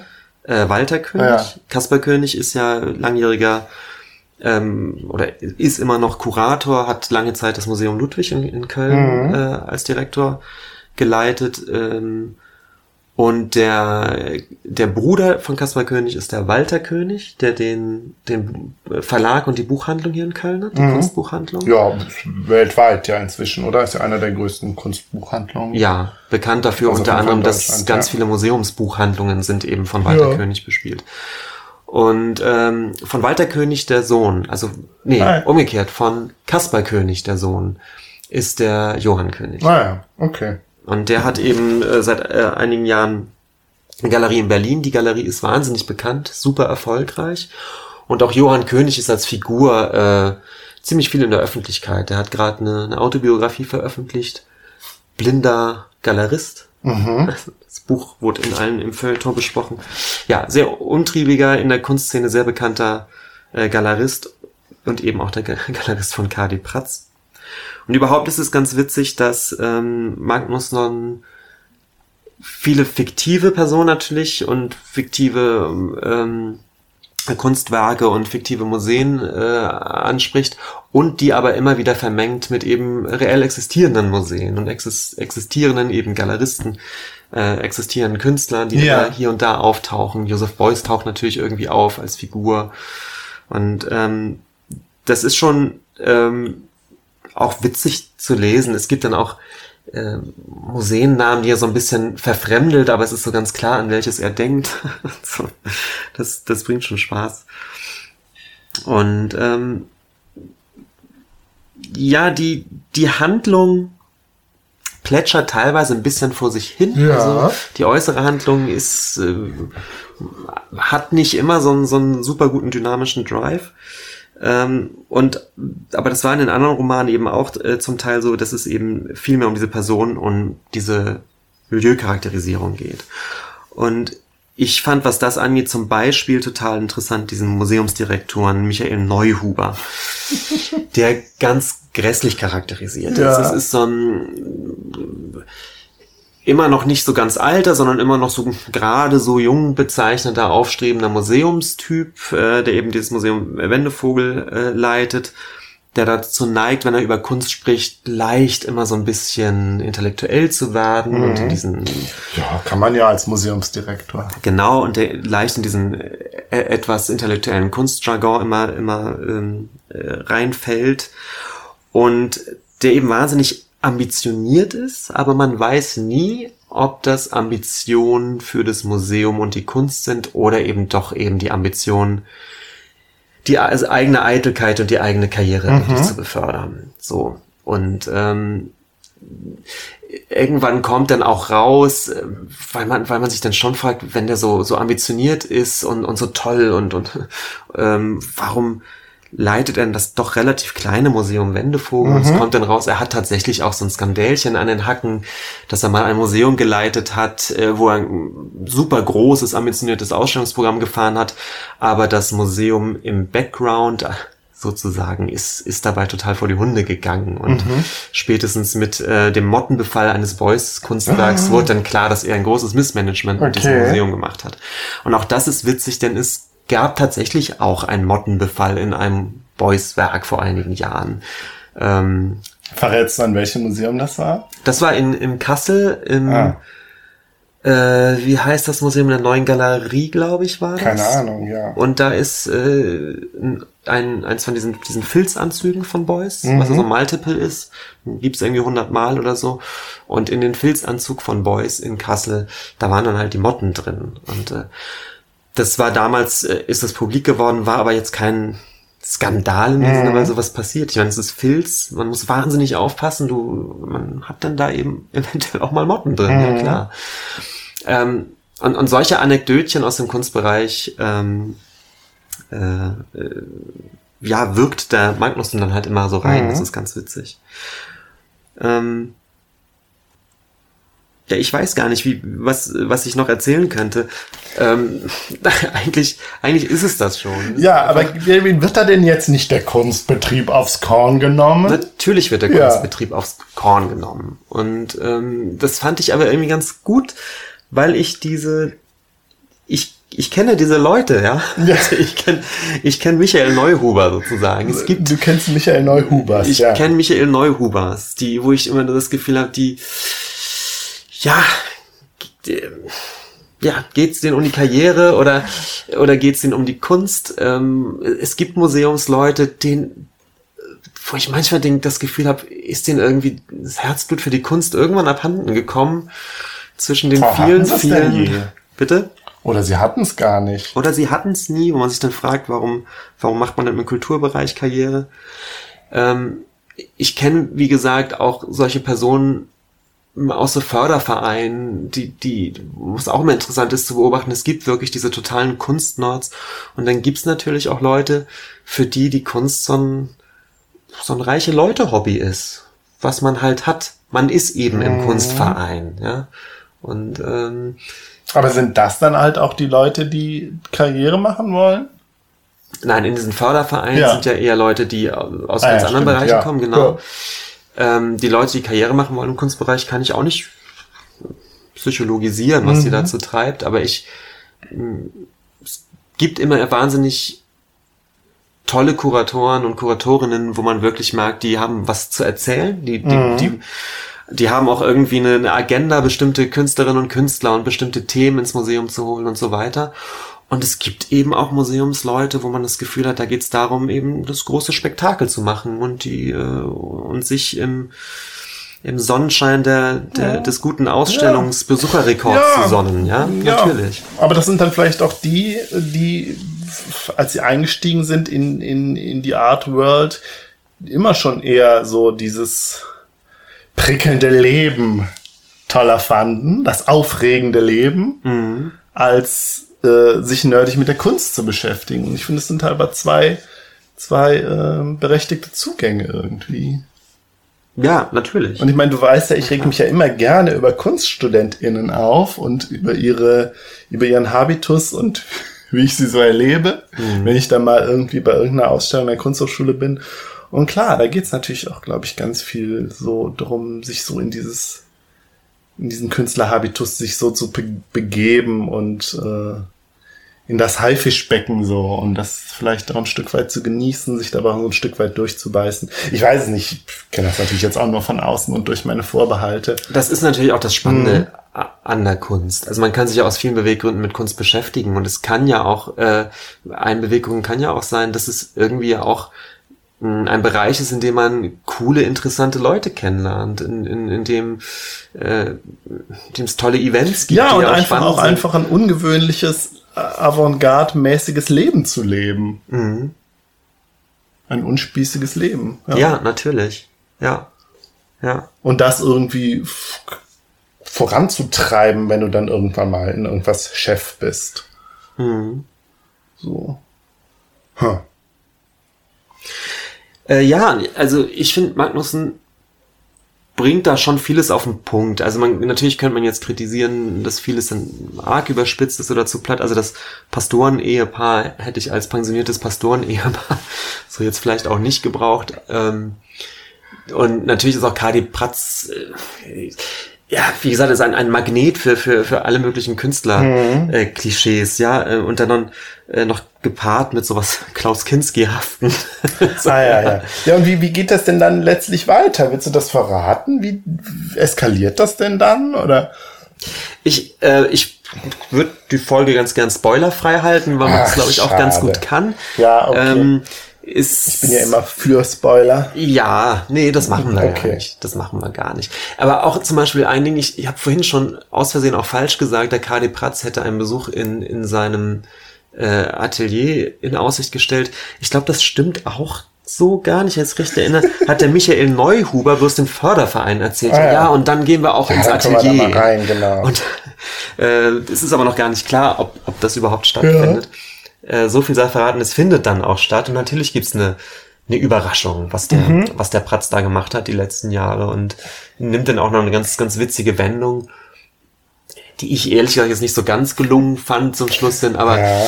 sei es drum, wie gesagt, die, die Stärke des Romans ist sicherlich auch nicht die äußere Handlung, sondern eben, dass er, dass Magnus eine Bühne brauchte, um diese, diese Charaktere da ähm, äh, auftreten zu lassen. Weiß man denn, ob der Magnussen selber so ein bisschen einen Fuß in der Kunstwelt hat oder wie er da selber so kennt? Ist er mit dem Johann König befreundet zum Beispiel? Das weiß ich nicht. Ja. Äh, ich habe ähm, den Wikipedia-Artikel vorhin so durch durchgescrollt und anscheinend gilt Magnussen als jemand, der sehr authentisch und detailliert über bestimmte Milieus einfach gerne schreibt und da auch vorher recherchiert Ah ja, okay. und äh, so wie eben dieses die dieses Milieu des des, äh, des, des der, der der Klinikärzteschaft und und wie da so die Abläufe sind, das war eben im Arztroman oder eben diese diese Dotcom Blase oder, Blase, oder Banker ja. Blase, in der er sich da in New York begibt und er scheint da scheint er sehr gewissenhaft zu recherchieren. Ich hatte jetzt bei diesen bei bei diesem Roman tatsächlich das Gefühl, dass es eventuell auch ein Milieu ist, dass er auch aus erster Hand zum Teil kommt, sei es, dass er eben äh, vielleicht selbst Kunstfan ist. Interessant ist auch, dass eben die, der Ich-Erzähler, der Konstantin Marx, ähm, auch homosexuell ist, was keine große Rolle spielt, aber es ist eben so. Und es geht auch viel um das, die Beziehung auch zu seiner Mutter, dass er sich zum Beispiel an irgendeinem Punkt, Meine Mutter. dass der Konstantin Marx sich irgendwann fragt, Müttern, ja. Ob er eigentlich wirklich selbst äh, ambitionierter Museumsgänger ist oder ob das nicht immer doch auch eher von seiner Mutter ausging und er das inzwischen einfach als gemeinsames Mutter-Kind-Hobby. Eigentlich wollte er doch lieber Schlagzeug spielen. Naja, und da habe ich natürlich, äh, fängt man dann an, so küchenpsychologisch Ja. sich zu überlegen, steckt in Konstantin Marx denn eben auch äh, der Christoph äh, Magnussen äh, drin zum Beispiel. Ne? Man weiß es nicht. ja. Ähm, schwer zu sagen. Aber eine wunderbare, wie sagt man, eine wunderbare kleine Milieustudie, die, sehr- die super unterhaltsam ist und ähm, Wer ist denn jetzt der Mann der Kunst? Ist das der, der Konstantin oder ist das der KD Pratz oder ist das bewusst offen gehalten? ich schätze, oder ist es der ist- Johann König? Ich schätze, es ist der, der Pratz, Ja. Hm. glaube ich schon.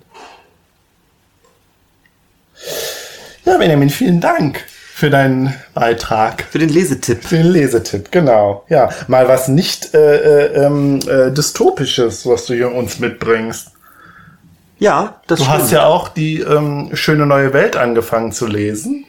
ja. Und damit bist du ja nicht so wirklich. Huxleys schöne neue Welt. Ja, ich weiß auch nicht, ob ich, ob ich die Lektüre zu Ende bringe, ehrlich gesagt. Ähm, denn äh, ja, was ich schon spannend finde, man merkt natürlich, ist, das steckt voll von Motiven, die man dann aus, aus späteren Science-Fiction-Romanen durchaus auch kennt. Wo man einfach merkt, okay, da ist die Quelle oder eine der Quellen für so bestimmte Motive. Und ich finde auch interessant, dass der Roman sehr viel jünger wirkt, als er ist, weil er ist geschrieben in den 30er Jahren. Das fand ich schon interessant. Ich hätte ihn eher in den 60ern oder so verortet. Ähm, und es ist schon alles sehr spannend, aber um ganz ehrlich zu sein, so rein vom Lesen her, kommt es mir gerade wie eine Pflichtlektüre vor. Also mh, mal schauen, ob ich da mal drüber spreche.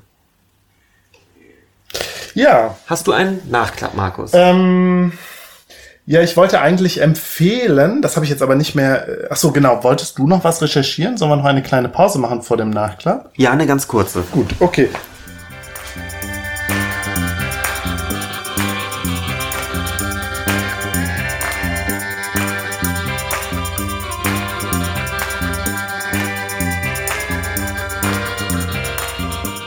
Ja, dann mache ich jetzt meine kleine Podcast-Empfehlung. Und zwar Du gab's machst vor allem erstmal das Nachklapp. Oh, Entschuldigung. Oh, da draußen wird auch ordentlich gegackert. Ja, obwohl es regnet. Verrückt. Also, Ja. ich empfehle einen kleinen, also mache eine kleine Podcast-Empfehlung. Und zwar gab es im Rahmen der Frankfurter Buchmesse einen dreiteiligen Podcast äh, mit dem Moderator Johnny o, äh, Donny O'Sullivan, den man kennt man vielleicht von Gästeliste Geisterbahn, den ich sehr gerne höre, mit den Science-Fiction-Fantasy-AutorInnen Judith Vogt und James Sullivan ähm, nicht verwandt mit Donny O'Sullivan. Und äh, die reden äh, unter dem Begriff Hope Punk, oder das ist so der, der zentrale Punkt, äh, mhm. ne, den wir ja auch schon mal besprochen haben, über drei Fernsehserien, also drei Folgen, drei Fernsehserien. Atlanta, dann ähm, hier der Report der Markt, The Handmaid's Tale, über mhm. den wir ja auch schon gesprochen haben, und Game of Thrones. Und äh, versuchen so ein bisschen die hope-punkigen Aspekte dieser drei Serien rauszu... Äh, Stellen, wobei ich, ich kenn, Atlanta kenne ich nicht und ich würde aber auch, hätte jetzt aber auch eher gedacht, die beiden anderen Serien sind ganz klar Grimdark. Mhm. ähm, wenn sie über äh, Handmaid's Tale sprechen, stellen sie auch raus, dieses, dass, dass irgendwie das Thema Race, ja, nicht thematisiert wird in der Serie. Ähm, fand ich ganz interessant, was sie dazu sagen. Und bei Game of Thrones gehen sie auf diese Klimawandel, Klimakatastrophen mit Metaphorik ein, die ja jetzt irgendwie in der Serie gar nicht mehr aufgelöst wurde oder das irgendwie keine Rolle mehr spielte, aber ähm, man da vielleicht auch im Hinblick auf Hope Punk noch irgendwie, irgendwie was äh, eine Verbindung ziehen könnte. Ja, ich fand es sehr interessant, sehr coole Gespräche irgendwie. Ähm, ja, wobei ich irgendwie gedacht habe, ja, ich hätte die beiden zweiten, die zweite und dritte Serie wirklich jetzt nicht als Hope Punk eingeordnet. Mhm.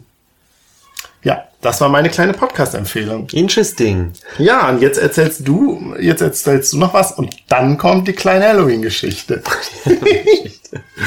Damit entlassen wir dann unsere ZuhörerInnen in den, äh, ja, in, in den, in den Halloween-Abend oder so. Mal gucken, wenn wir, wann wir rauskommen mit unserer Folge. Ja, jetzt, dann Markus, ja. Folge 28 ja. im September 2016. Oha. Ja. Da du ja weißt, worüber ich gleich sprechen will, ja, da haben wir mit Daniela zusammen über den Andreas Gurski gesprochen. Andreas Gurski. Ja. Erzähl noch mal kurz, wer, wer ist Andreas Gurski? Ist ein berühmter Fotograf. Der macht großformatige Bilder, die so ein bisschen so Wimmelbilder sind und die ich ja immer ganz faszinierend fand. Wir waren ja zuletzt in Neuss, weil du da geheiratet hast. Und da in der Nähe ist ja auch diese, dieser Mediamarkt, den er fotografiert hat. Ach, ja. Ah, cool, wusste ich gar ja. nicht. Äh, ja. Genau. Ähm, ja, man kann ja in die Folge nochmal reinhören. Mhm. Und ich hatte das Gefühl, dass uns in Gurski, also diese, diese Becherschule, also diese, die, die die äh, Kunstfotografen, die in Düsseldorf ja. studiert haben, so in den, in den 70er, 80er Jahren, ähm, die haben uns irgendwie, tauchen die immer mal Genau, auf. wir haben ja letzten, in unserer letzten gemeinsamen Folge, also in der vorletzten Folge, wo ich über die Diane Abus gesprochen habe, haben wir auch nochmal kurz über die Bechers gesprochen, über meinen Onkel, der bei denen auch gelernt hat. Und da kam der Gurski auch mal vor. Genau. Und äh, das, ähm, worüber wir dann immer mal wieder gesprochen haben oder was, was immer ein Thema war, ist, dass, dass ja diese, einige dieser Becherschüler, dieser äh, Kunstfotografen, ähm, so Ende der 90er so, so einen wahnsinnigen Boom erlebt haben, der dann so um eben 2011, 2012 um komplett explodiert ist. Das heißt, diese riesen großformatigen äh, Fotos, ähm, unter anderem von Andreas Gurski, von dem Thomas Strutt, und von dem Thomas Ruff, das sind so die drei größten Namen vielleicht, mhm. dass die auch wahnsinnige Auktionsrekorde äh, eingefahren haben und die zum ersten Mal in der Geschichte der Fotografie plötzlich ähm, Kunstfotografien äh, für Millionenbeträge in Auktion gegangen sind, ähm, was sonst eigentlich klassischerweise mhm. immer nur, nur großformatige Malerei schafft. Mhm. Also großer Boom, über den wir auch gesprochen haben in der Gurski-Folge. Und ich bin jetzt über einen Artikel im, in der äh, Artnet gestoßen, mhm. artnet.com. Den kann man da sicherlich auch äh, googeln. Ähm, und der sagt jetzt, dass die Auktionserlöse für eben diese Fotografien in den letzten Jahren dramatisch eingebrochen ist. Mhm. Also, äh, wenn es so etwas wie einen riesen Boom gab, scheint er irgendwie gerade ins Stocken ja. gekommen zu sein. Oder sogar äh, Boom, Bäse, Ose, Pase um mal Loriot zu zitieren. Ja, und ähm, ganz signifikant ist, dass bei Gurski, ähm, die Artnet hat mal geschaut bei so Auktionsergebnissen 2011, ähm, wie hoch war, also wie teuer oder welchen Erlös, welchen Auktionserlös hatte ein durchschnittlicher Gurski, also mhm. als, als Durchschnitt. Und 2011 hat ein durchschnittlicher Gurski 600.000 Dollar bei einer Auktion gebracht. Boah. 2020, erste Hälfte 2020 sind es knapp 85.000 Dollar. Mhm, okay, ja. Also ein, ein Preissturz von 85 Prozent. mhm. Ähm, Auktionen laufen trotz Corona ganz gut. Also der, der sogenannte ähm, First Market, glaube ich, heißt das. Also Galerien und Messen ist ja gerade, stockt natürlich durch Corona ein bisschen. Auktionen laufen aber, so viel ich weiß, gerade ganz gut weiter. Also das ist keine Erklärung für diesen Preissturz, äh, der jetzt momentan stattfindet. Der, der Artikel kommt so auf zwei Dinge, auf zwei mögliche äh, Ursachen. Das eine ist äh, einfach eine Überproduktion. Ja. Der Markt, Ja. TM, Ja. regelt ja. Und Fotografien sind natürlich immer Edition. Und das ist auch bei diesen Riesenfotografien so. Die haben so Edition heißt, es gibt immer mehrere Exemplare, oder wie? Genau. Und in der Kunst ist es ja immer so, sobald es mehrere Exemplare von einem und denselben Werk gibt, ist es natürlich für den Preis äh, immer schlecht. Ja. War eben bei dieser Art von Fotokunst bisher kein Problem. Das waren so Editionen von vier, fünf, sechs äh, Mal gab es dann eben ein bestimmtes Motiv. Das war immer noch interessant genug für Sammler und Museen. Aber inzwischen ist es wohl so, dass diese Künstler sehr ja, eine, eine, eine hohen Frequenz einfach ihre, ihre Werke machen und dann sind es jeweils eben auch Editionen. Das heißt, der Markt ist wohl ganz gut gesättigt mit diesen Werken, was natürlich dann für die Preise selbst nicht so gut ist. Hm. Und äh, die, die, der zweite Verdacht des Artikels, der hat mich ein bisschen gewundert, irgendwie ganz witzig, habe ich mir nie Gedanken drum gemacht, dass diese Riesenfotowerke im Handling wahnsinnig aufwendig sind, weil die sind ja häufig auf, auf so Aluplatten, äh, so, auf so Aluplatten fixiert oder eben ganz fest gerahmt. Das heißt, man kann diese Werke nicht wie Malerei zum Beispiel rollen. Ähm, Das macht man tatsächlich mit ähm, Gemälden. ja, Und das hält die Farbe aus. ja. Ach, das wusste ich gar nicht. Ich habe gedacht, die splittert dann ab oder so. Ich weiß nicht, wie sich das mit so einem, mit so einem uralten Rembrandt äh, Ah. verhält, aber ähm, Ölgemälde, so die letzten 20, 30 Jahre entstanden sind, waren durchaus zum Teil auch gerollt. Oh. Ja, ähm, geht mit diesen Die sind dann aber, Moment, nicht. aber das heißt, dann sind die ja nicht mehr auf der Leinwand aufgespannt. Auf dem Keilrahmen nicht. Ja, genau. Ja. Mhm. Also, das macht man. Ich bin, ja, ich bin gerade echt. Du bist überrascht, ja. Ja, ja. Äh, das ist bei Malerei so, man versucht das natürlich zu vermeiden, weil Ja. dieses Aufspannen der Leinwand auf einem Keilrahmen und dann auch wieder dieses Abspannen und Aufrollen ist natürlich für die äh, letztendlich für für die Farbschicht und so sicherlich nicht förderlich, aber eben gerade bei bei so Riesengemälden, wenn es dann Mhm. wirklich äh, vier mal fünf oder äh, vier mal acht Mhm. Meter oder solche wirklich solche Formate waren, ist das immer noch der gangbarste Weg, äh, die Sachen im Depot irgendwie aufzubewahren. Jetzt nochmal ganz, ganz genau nachgefragt. Ein Bild auf dem Keilrahmen ist ja so gespannt, dass quasi die Leinwand so über den Rahmen drüber geht Mhm. und dann auf der Rückseite mit so Tackernadeln befestigt Es ist. wird da irgendwie fixiert, So. ja. Und das heißt, dann werden aber diese Tackernadeln quasi gelöst, sodass du am Rand von dem Bild immer noch so einen Streifen weiße Leinwand hast, dass du den wieder aufspannen kannst. Ja. Das, das Ja. heißt, wenn, wenn ein Bild dann wieder neu aufgehängt wird, wird es wieder auf einen Keilrahmen gespannt. Ja, Okay, ja, okay, jetzt verstehe ich. ja. Wie gesagt, das ist für, für normalformatige Malerei ähm, wird das natürlich nicht gemacht. Man versucht Mhm. das zu vermeiden. Aber wenn es eben so Riesenformate werden, ist es wirklich ein logistisches Problem, äh, die Sachen zu transportieren. Ja. Ja. Und äh, es ist natürlich auch ein Platzproblem irgendwann, wenn du, wenn du solche Riesenformate hast. Diese, Foto, diese Fotografie, das sind Riesenformate. Mhm. Die lässt sich aber eben äh, nicht aufrollen, weil sie Mhm. eben oft eben auf dieses Alu fixiert ist und so weiter.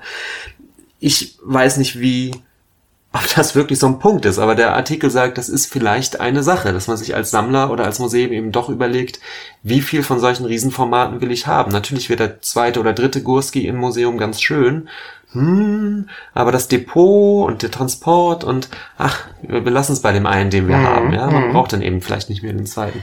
Ich weiß es nicht. Das Mhm. deutet der, ähm, das deutet dieser Artikel so. Und man darf natürlich nicht vergessen, es geht ja um Aktions, äh, um Aktionserlöse, ja, Auktions. also um, um Auktionserlöse, also so ein Secondary Market. Das hat mit der Wertschätzung dieser Fotografien nichts nicht, nicht unbedingt Ja. was zu tun. Also die, das sagt der Artikel auch. Es sind weiterhin ähm, viele, auch große Museumsausstellungen mit dieser Art von Fotografie geplant. Demnächst in Düsseldorf ist eine große Retrospektive von Thomas Ruff geplant und die Sachen werden, werden schon immer noch im Museumsbereich verhandelt. Ähm, die Leute wollen das sehen und es hat nichts mit einer Wert, äh, geringeren Wertschätzung zu tun in so einem Kontext.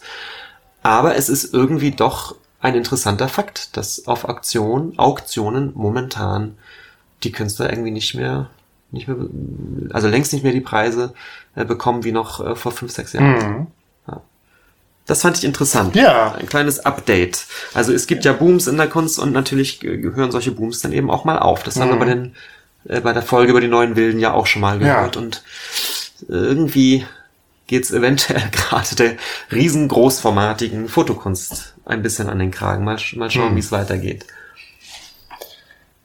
Ja, Benjamin, jetzt kommt die unheimliche Geschichte. Ja, also ich hätte sich von mir aus ja nicht erzählt. Doch, doch, die war großartig. Die ist ein Vor Dingen, was du dann am nächsten Tag noch geschickt hast, ja. Also, du hattest Geburtstag und du hattest dir so ein super kitschiges, äh, was war das denn, so ein, ein kleines Tischfeuerwerk. Mein Mann hatte äh, noch aus dem Hut gezaubert ein total trashiges kleines Tischfeuerwerk aus einem, wie aus einem China-Laden. So Ja, es sieht so aus, aus einer. Plastikblüte, die man so auf den Tisch stellt, mit Ja. Kerzen, die so quasi Blütenblätterartig und dann in der Mitte halt der, die Wunderkerze. Genau, man macht die Wunderkerze an. Mhm. Die Wunderkerze hat diese kleineren, Kerzen. wie so Tortenkerzen in Brand Ja. gesteckt und durch die Hitze oder so sind dann diese Tortenkerzen so blütenartig aufgesprungen. So, und In- also es wurde eine trashig. Melodie abgespielt. Das wiederum wussten wir auch gar nicht. Wir Ja. dachten, es sei nur so ein kleines Feuerwerk. Und dann fing So an, Happy Birthday, Happy ne? Birthday to you zu piepsen. In diesem schrecklichen, äh, Ja, man Ja. kennt das früher von diesen Karten, wo auch so eine Musik drin war. Ne? Genau. Und bei den Karten ist es ja so, wenn du die zuklappst, geht halt die Musik Ja. wieder aus. Diese Blume ließ sich aber sozusagen nicht zuklappen. Nein. Die Melodie war nicht auszukriegen. Was schon an dem Abend ja für einen großen Lacher Genau, ja. hat. Wir haben dann echt alles Mögliche versucht. Wir haben es dann äh, aufge aufgeknackt quasi. Und dann wussten wir uns echt nicht zu helfen. Wir hatten auch jetzt irgendwie keinen Hammer oder so und haben es dann letztlich ertränkt. Ich hab's In einer ertränkt. Schale mit Wasser. Auch und dann hat hat nichts es, geholfen. Nee, es hat wirklich unter Wasser weitergeblubbert bei dir in der Spüle. Ne? Ja. Also unter Wasser weitergepiept. Und wie haben wir es denn dann letztlich ausgekriegt? Ich glaube durch einen beherzten Tritt. Ich glaube, wir haben, wir haben dieses Ding kaputt getreten. Ja. Und dann hört es auf und wir haben, haben es dann auch in den Müll geworfen. so, und dann am nächsten Tag. Am dun, nächsten dun, Tag. dun, Aus dem Müllbeutel raus kam die Melodie. die Melodie. Wir spielen die mal ein, ne? Wir spielen die ein. Oh ja, wir spielen die hier ein. Man, hört- man hört sie im Hintergrund. Und wie man hört, war der Witz, dass inzwischen äh, das Ding ja total lediert war und angefangen hat, so, so komisch äh, zu, äh, Ja, ja, ja. zu, zu leiern auch noch. Und es fing aber vor allen Dingen wieder an. Es hat erst aufgehört und dann wie ein Zombie quasi.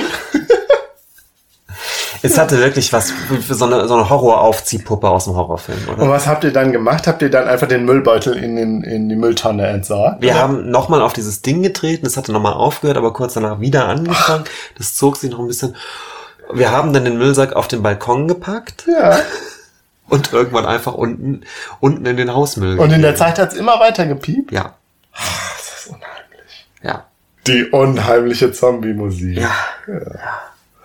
So, und Das war unser, unser, Hallo unser Halloween-Anekdote. Genau.